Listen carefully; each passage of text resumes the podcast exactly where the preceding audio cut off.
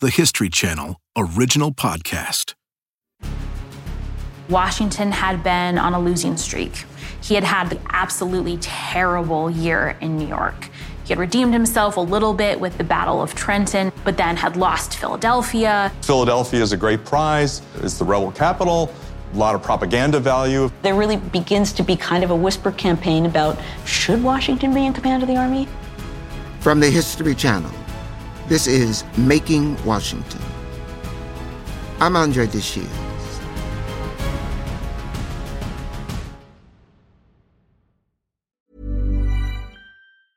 Hey, it's Danny Pellegrino from Everything Iconic. Ready to upgrade your style game without blowing your budget? Check out Quince. They've got all the good stuff shirts and polos, activewear, and fine leather goods, all at 50 to 80% less than other high end brands. And the best part? They're all about safe, ethical, and responsible manufacturing. Get that luxury vibe without the luxury price tag. Hit up quince.com slash upgrade for free shipping and 365 day returns on your next order. That's quince.com slash upgrade.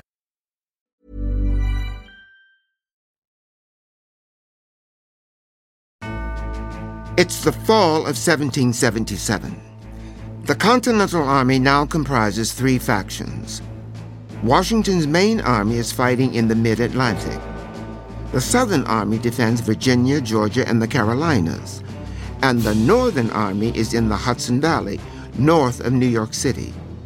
It is here that the British are attempting to seize control of the Hudson River, a key strategic focus of the Revolutionary War. But the Northern Army is holding firm. The Northern Army's commander is Horatio Gates, a veteran soldier and one of the original contenders for Washington's job. His army clashes with the British near the town of Saratoga, 40 miles north of Albany, New York. Historian Colonel Kevin J. Weddle says Gates' name is on the lips of many in the capital. There's rumblings in Congress and other places, even in the Army, who should really be the commander in chief. And there's a lot of those folks who are talking about Gates being uh, the logical successor to George Washington. Though the British claim victory in that initial upstate New York battle, the colonists inflict heavy casualties, thanks in part to the bold battlefield tactics of one of Washington's rising stars, a former merchant from Connecticut named Benedict Arnold. Now, in October, after nearly a month of stalemate, Arnold is on the field once again to block Britain's advance on Saratoga. This time, the Continental Army succeeds. Arnold was one of Washington's best officers. Benedict Arnold demonstrates absolute devotion to the cause of the Revolution. He's willing to take extraordinary risks for it. Author Nathaniel Philbrick calls him a star. He was brilliant on the battlefield, decisive, great strategic sense. The Battle of Saratoga was a punch to the gut for the British Army. They had assumed this was going to give them the victory, but that would shut down the revolution. But it was just the opposite. It's a stunning victory with an enormous impact for the American cause and Arnold is the great hero of the moment. But his heroics come at a price. In the last moments of battle, he's shot in the left leg, which is then crushed by his falling horse. Biographer Alexis Coe says that opens up an opportunity for Gates. He is taken to a hospital in Albany. And meanwhile, back in the center of the action, Horatio Gates who did not leave his tent during Saratoga, takes credit for the victory. Gates is not just looking to steal Arnold's glory. His real intention is to make a play for the job of his commanding officer, George Washington. But, says biographer Edward G. Lengel, his approach will be indirect. Gates is very careful not to put himself on paper as saying, I want to take charge. But he speaks with Washington's opponents and he encourages them to begin lobbying in Congress and elsewhere for Washington's deposition. And when the criticisms of Washington arise, certain young men in what Washington calls his military family step to the fore, identify Washington's critics, and do their best to destroy them. And nobody steps forward with more aggressiveness than Alexander Hamilton. Hamilton writes All the true and sensible friends to their country, and, of course, to a certain great man, ought to be upon the watch to counterplot the secret machinations of his enemies. The 21 year old captain who commanded an artillery unit at the Battle of Trenton is now one of the commander in chief's most trusted aides de camp. Here's Yale University historian Joanne B. Freeman. In an aide, what Washington needs is someone who can write for him, can speak for him, can act for him in a way that's true to him. Another of Washington's staunchest allies is the 19 year old Marquis de Lafayette. The Marquis de Lafayette is a young French nobleman who is inspired by the cause of what's going on in America. So he comes to the United States and commits himself to the effort. He's very young and very eager, and you certainly get a sense that Washington and Lafayette become very close very quickly. Lafayette has joined Washington's army as a volunteer. He was wounded at the Battle of Brandywine, and he's now been appointed a general in the Continental Army. In September of 1777, Congress flees the capital of Philadelphia after the British invasion. In October, Washington tries to take back the city and fails. He retreats and sets up an encampment at Valley Forge, Pennsylvania, about 18 miles from the city. As Washington begins the long winter at Valley Forge, his critics are still plotting against him. In January 1778, an anonymous letter written by Washington's enemies and known as Thoughts of a Freeman circulates in the Congress making the case for his removal. The letter includes a scathing list of the commander's failures. That the enemies taking possession of the city of Philadelphia with so little loss in opposition has been very discouraging to many of the true friends of America. That more men will die this winter than it would have cost lives to have conquered the enemy last summer and fall. That it is a very great reproach to America to say there is only one general in it. White House historian Lindsay M. Chervinsky says, however untrue, this indictment of Washington's command takes a toll. Washington was worried the American people were going to believe this criticism. He worried he was going to lose their support. Nearly three years into the war, George Washington is facing escalating personal attacks and a new enemy winter. Plagued by disease and desperately hungry, the men of Washington's main fighting force are battling to stay alive. Food supplies are running low, and what little they do have grows more rancid by the day. The British and the Continental armies are encamped so close they're drawing supplies from the same farms. Author Joseph J. Ellis puts it bluntly There's a battle going on for food, and the British are winning. As Author Alan Taylor explains, the farmers are reluctant to bet their future on the defeat of the British. Americans don't have gold and silver, and so they're offering payment in paper money. Farmers don't like having bushels of paper money of diminishing value when they could be offered gold and silver if they will trade it with the British. And a lot of states really hoarded their resources in the event that Britain decided to make its next campaign in their state. As the winter drags on, Washington grows more desperate for supplies. Begging the states, he's begging Congress. I need you to raise more money so that I can feed my soldiers, so that I can give them shoes, so that I can have the proper amount of gunpowder to actually be able to fire my cannons. Despite the seemingly insurmountable pressures on him, Washington remains resolute. Here is the University of Texas historian H.W. Brands. Many another person in Washington's position would have said, I can't do this. If you're not going to give me the resources to win, then I'm not going to take this. But Washington had committed himself personally to this, and he was going to see it through to the end. Two months into winter, Martha Washington arrives at Valley Forge to support both her husband and the cause. Martha will visit George Washington at every encampment throughout the entire war. She joins him for some of the roughest campaigns and for long winters. She's there. Martha is no chimney corner wife. She's not going to go and sit and knit for him. She insists on taking a visible role in camp. Martha leads by example. She's tending to the sick and she's receiving people. So she's also sort of working the diplomatic relations for Washington. Douglas Bradburn, president and CEO of Mount Vernon, says this attitude is emblematic of the couple. They both shared that powerful sense that the people needed them, and it was this duty and this sacrifice and service that was part of the cause. It had an impact on headquarters and on the general morale of people who were there, and I think was important as a figure who Washington could trust in a way that possibly he couldn't trust anyone else. In February 1778, frustrated by his failure to rally Congress, Washington makes a direct appeal to the people. His address to the mid Atlantic states is published in all the local papers.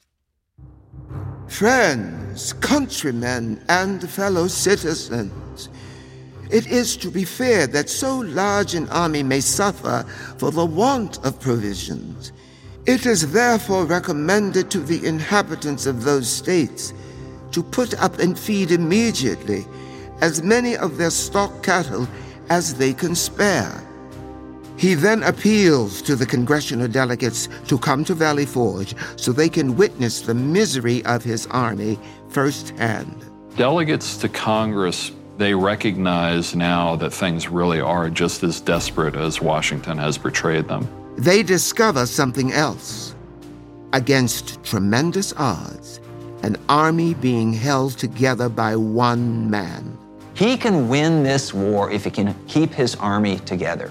Valley Forge was all about preventing his soldiers from saying, I quit. The impact of Washington's dedication at Valley Forge is huge. He was there with them, he shared their hardship, and he showed them that they could get through this. When soldiers see their officers with them, eating the same lousy food, getting the same lousy amount of sleep, living in the same awful conditions, then my officers can do it, I can do it.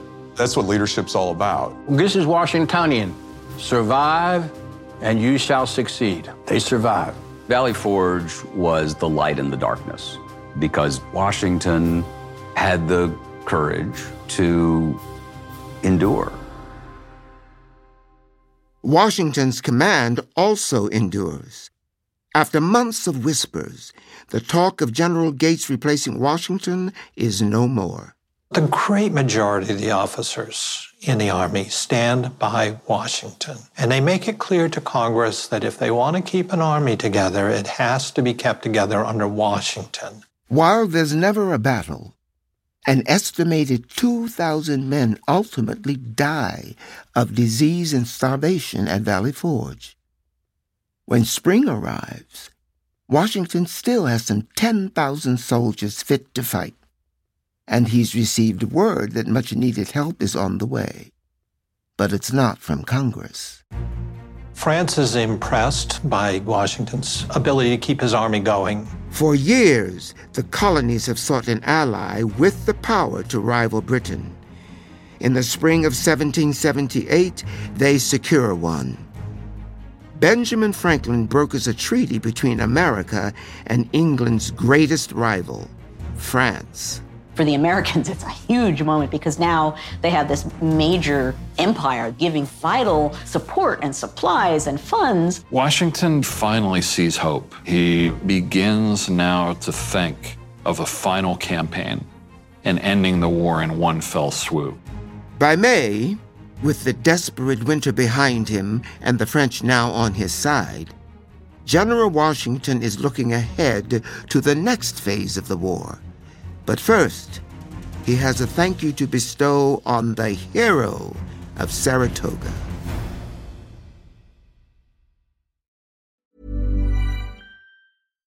If you're looking for plump lips that last, you need to know about Juvederm lip fillers. With Juvederm Volbella XC and Juvederm Ultra XC, your lip look, whether it's subtle or bold, can last up to one full year with optimal treatment and no additional maintenance. Find a licensed specialist and see if it's right for you at juvederm.com today. That's J U V E D E R M.com. Add fullness to lips in adults over 21 with Juvederm Volbella XC or Juvederm Ultra XC. Do not use if you have severe allergies or a history of severe allergic reactions, or if you're allergic to lidocaine or the proteins used in Juvederm. Tell your doctor if you have a history of scarring or taking medicines that decrease the body's immune response or that can prolong bleeding. Common side effects include injection site redness, swelling, pain, tenderness, firmness, lumps, bumps, bruising, discoloration, or itching. As with all fillers, there's a rare risk of unintentional injection into a blood vessel, which can cause vision abnormalities, blindness, stroke, temporary scabs, or scarring. For full important safety information, visit juvederm.com.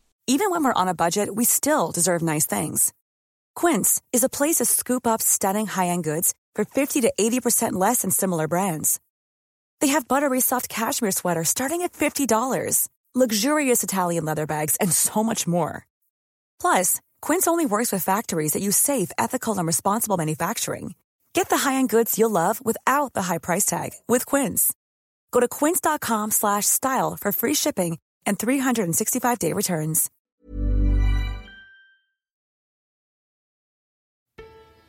For the past seven months, Benedict Arnold has been attempting to regain his strength after the injury he suffered at Saratoga when his horse fell on him in battle. His left leg is now two inches shorter than his right.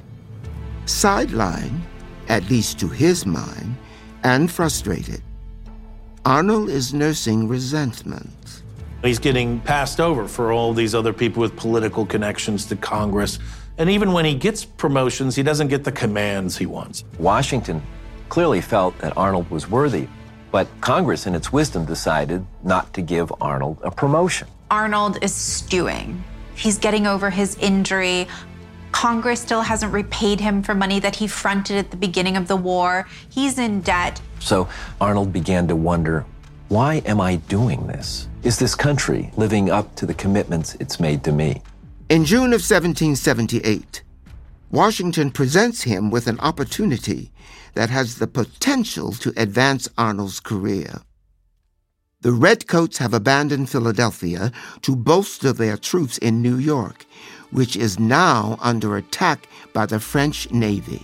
After the British evacuate, Washington puts Arnold in command of Philadelphia. Washington saw Arnold as a kind of project, someone uh, that, if nurtured, could become a truly spectacular, balanced leader. But once military governor of Philadelphia, Arnold decided it was time for him to begin to profit from this war. And so he began to launch into a series of investment schemes. He is accused of corruption. He has to go through a court martial, which largely finds him innocent, but also gives him a slap on the wrist. Arnold can't stand it. He became embittered over time, much in the way we saw young Washington become embittered. But Washington didn't hold on to the vestiges of the past, whereas Arnold tended to his grudges like a garden. The following spring of 1779, Arnold makes contact with British intelligence, starting down a path to the betrayals we remember him for today. Arnold had sent a letter to John Andre, who was a British officer, offered some information. He was kind of ignored. His wife, Peggy Shippen, had been in Philadelphia during the British occupation and had been good friends with John Andre. And so Arnold started navigating his way to getting command of West Point. West Point is a massive fortification project located 50 miles north of New York City. Today, it is the site of the United States Military Academy. Washington believes it is the most important piece of strategic real estate in his arsenal, the key to keeping the British from the goal they've yet to achieve in three years of the war complete domination of the Hudson River. If the British capture West Point, they may well be able to capture the entire Hudson River and decapitate the revolution. West Point is also the key to Washington's strategy for an assault on British occupied New York City. And this plan would include a field command for Benedict Arnold. But Arnold seems set on a post at West Point. And there's an interesting moment where he's finally offered something of a promotion, and he says, No, actually, I'd rather be given command of West Point, which ultimately baffles Washington. Like, what? Like, after all of this ambition, I'm giving you a better position, and you just want to be in charge of West Point? Now, of course, no one has any reason to know why he's doing that. By the time Washington agrees to the appointment, Arnold's already been sharing secrets with the British for more than a year, aided by his wife Peggy Shippen. For his deception, he stands to earn 20,000 pounds, a lifetime pension, and a British officer's commission if he is able to deliver West Point to the British. The plans for this involve capturing Washington while he's dining with Arnold. As Washington heads for the fort where he plans to meet Arnold, the traitor is putting his plan into effect. Andre has made his way up the Hudson for a secret meeting with Arnold. However, Andre, on his way back, is captured by some militiamen. People begin to realize something is up. John Andre is carrying papers from Arnold when he is detained. Washington is immediately informed. When Arnold's betrayal is discovered, Washington and his immediate staff are headed to Arnold to his home. So Arnold flees. And little by little, these letters are coming in that are revealing to Washington and his staff that Arnold has betrayed the nation. He's committed treason. He's turned to the British. Benedict Arnold has betrayed not just Washington, he's also betrayed every single American. And he's escaped. When Arnold gets word of the capture, he rushes to the riverbank and orders the very same barge that brought Andre up the Hudson to help him flee south.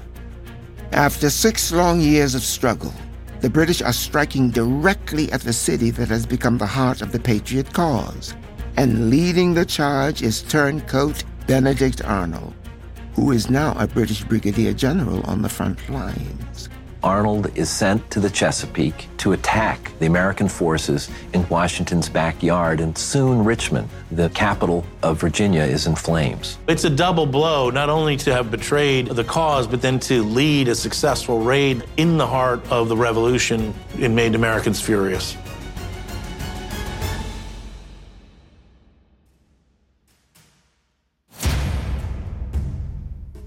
By now, it's 1781.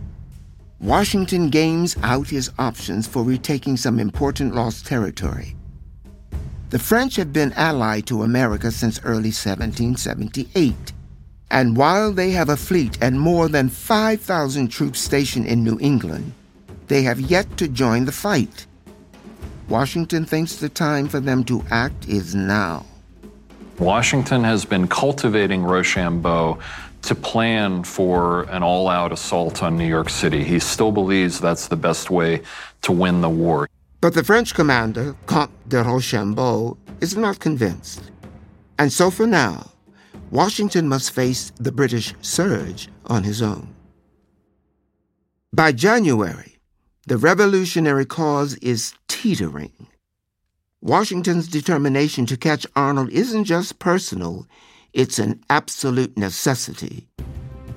Like every war, people think that this is going to be over pretty quickly. And they could not have had the resources or understood what a protracted thing this was going to be. The spirit of 1776 that had fueled this revolution in the beginning was long gone. The American people were tired of war. Because the economy has collapsed, because Congress is ineffective, because people are losing focus. Even Washington admits that if this goes much longer, we've lost. It's not just the spirit of the people that is flagging, it's the troops. Without sufficient food or salary, there are increasing incidents of mutiny within the Continental Army. The troops are beginning to lose their hope In particular, they've not been paid. This is a big problem. Congress doesn't have the money.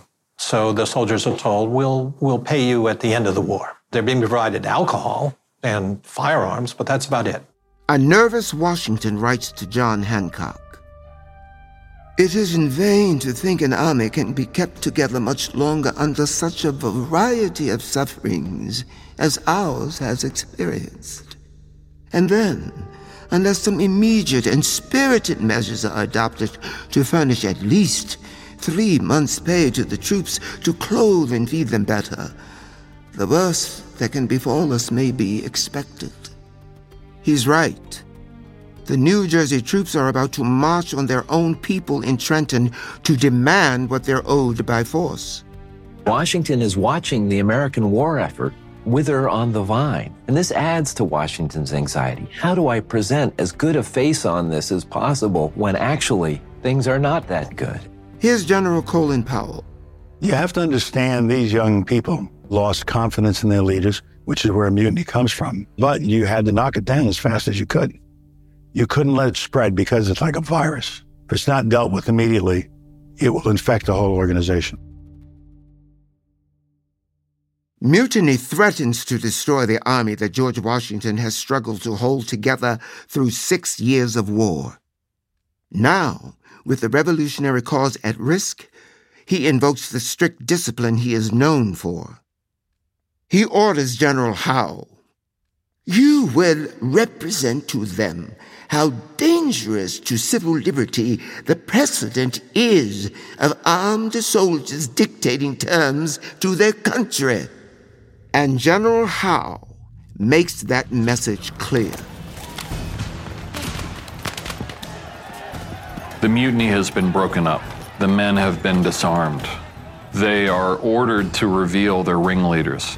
The mutineers, they are given muskets and a choice execute your ringleader or be executed. They have to raise their muskets and, at the order, open fire on their own comrades. It's good to be a nice guy. But at the end of the day, in those days, you had to use these tools to keep an organization together. And he was up to that task. The mutiny crushed, Washington turns his attention back to the Redcoats. In the South, British General Charles Cornwallis has spent much of the past two years fighting in the Carolinas. Now he moves north to Virginia. General Cornwallis is one of the ablest British generals. He's quick minded, he moves aggressively, he knows how to handle troops in the field. Lord Cornwallis decides, I'm going to go to Virginia. Virginia is home to Washington, home to Jefferson, all these Patriot leaders. If I can make them suffer, maybe I can get the Patriots to come to terms. As Cornwallis takes center stage, Benedict Arnold, who has continued to burn and loot the state since his reinvention as a British general, is losing favor with his new side. Arnold is a great commander, and he was considered that way by the British. However, there are a lot of British officers who even see him as a traitor, as a man with no honor. Within a year, Arnold is on a ship bound for England with his family, never again to set foot on American soil. General Cornwallis, now in Virginia, chooses Yorktown as his base on the Chesapeake Bay. By July, the Royal Navy and roughly 8,000 troops are installed there. The post is easily accessible to the British fleet for resupply and reinforcement. But it's also vulnerable to the French, who finally see an opening to mount a decisive strike. Cornwallis doesn't realize that the French are prepared to send a fleet to trap him in Virginia. The French Navy was about to arrive at the Chesapeake. If Washington and Rochambeau could get their armies down there as quickly as possible, the trap could shut around Lord Cornwallis. They can, and they do. In September, the French Navy scores a victory against the British by blocking the mouth of the Chesapeake Bay. The French General de Grasse sails from Haiti with about 3,200 troops they trapped two British frigates inside the bay, preventing them from warning the rest of the Redcoats of the threat. The British, anticipating an attack in the north, had moored many of their ships in New York Harbor. They now must rush to defend Virginia instead. The French American alliance gains control over the waters around Yorktown. For once, the French Navy defeats the Royal Navy and drives them away from the mouth of Chesapeake Bay. This is the moment Washington has been looking for since 1775. Within weeks, Cornwallis's forces are cut off from escape. With an alliance of 19,000 French and American soldiers, it's the most formidable fighting force Washington will ever command. Washington and his allies surround the British and prepare to lay siege. They create a series of parallel trenches that creep ever closer to the enemy, with the goal of reaching musket firing range. Washington orders his army. The present moment offers in prospect the epoch which will decide American independence and the glory and superiority of the Allies. The liberties of America and the honor of the Allied arms are in our hands. This is the moment where it all comes together for Washington. It was almost beyond his ability to comprehend that finally, after six years of thinking it was all about to fall apart, it was all on the edge of actually happening. General George Washington has dreamed of launching a grand assault on the enemy since the day the war began. And now he finally has the firepower. Thousands of troops and dozens of heavy guns bolster his arsenal, thanks to the French and their commander, Comte de Rochambeau. And Britain's focus is split between America and their conflicts with France and Spain across the Atlantic. October 14, 1781. On a moonless night, after firing incessant artillery to weaken British defenses, American and French forces prepare a surprise assault on the so called redoubts number 9 and 10, the fortifications that are the last line of defense that prevent the Americans from advancing their trench lines.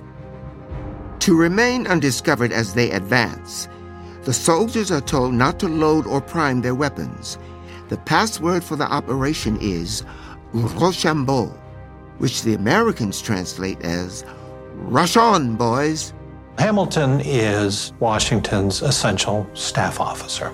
But he doesn't want to stay a staff officer because real glory comes if you lead men in combat to victory. Washington becomes dependent upon Hamilton's competence, so he's reluctant to see Hamilton go. Washington recognizes his own self in Hamilton. Hamilton wants to command an army. This is how a man is made. With Redoubt number 10, I think you see the American talent for improvisation uh, coming to the fore. They dispensed with the usual protocols of clearing the way before you stormed the ramparts. Hamilton said, let's just go for it. Lieutenant Colonel Alexander Hamilton leads the charge to break through the last line of defense around Yorktown.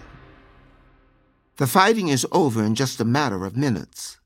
With the taking of Redoubt number 10, Hamilton is a legitimate war hero. In many ways, it's the making of Hamilton. By the point those two redoubts are captured, the writing is on the wall. From their position on the captured redoubts, the Americans unleash a punishing point blank assault on the British.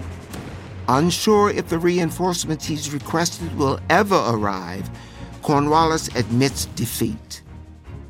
General Cornwallis to General Washington, October 17, 1781. Sir, I propose an immediate cessation of hostilities for 24 hours and that two officers be appointed from either side to discuss the terms of the surrender of the posts of York and Gloucester, etc., etc. Yorktown is a crucial, crucial moment in the war. The fact that the Americans win that battle has huge psychological as well as military consequences. On the British side, they're outraged that they've lost and that these Americans appear to have gotten the better of them. The Brits never quite understood what they were getting into, and they underestimated the nation that had been created. It's a mistake many people have made over the years. When you're defending a piece of land that's yours, you're prepared to die for it. On October 19th, after a three weeks long siege, the two sides meet on the battlefield in a formal surrender ceremony. Cornwallis is too embarrassed, so he pretends that he's sick and he sends out a subordinate to surrender the sword. This is the second British Army to surrender. The main British Army is still intact and still at New York City, but the will to fight in Great Britain is gone. When the word of Yorktown reaches Britain, Lord North, the Prime Minister, says, Oh my God, it's over.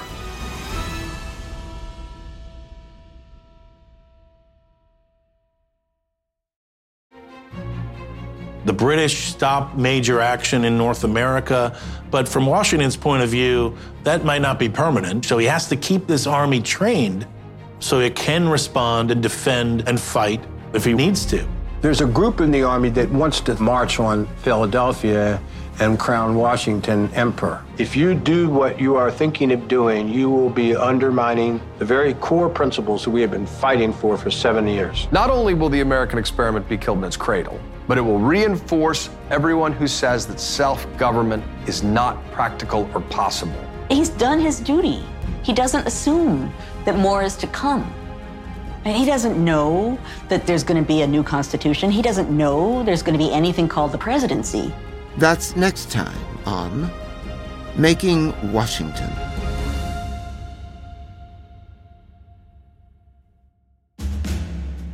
Making Washington is a podcast from the History Channel, produced by Best Case Studios. For the History Channel, Jesse Katz and Jennifer Wagman are the executive producers. McKamey Lynn, supervising producer. The executive producer for Best Case Studios is Adam Pincus. Suzanne Myers is our producer. Ashley Warren is the associate producer. Daniel Turek edited and mixed this episode with assistance from Max Michael Miller. Washington was originally produced by Rail Splitter Pictures for the History Channel.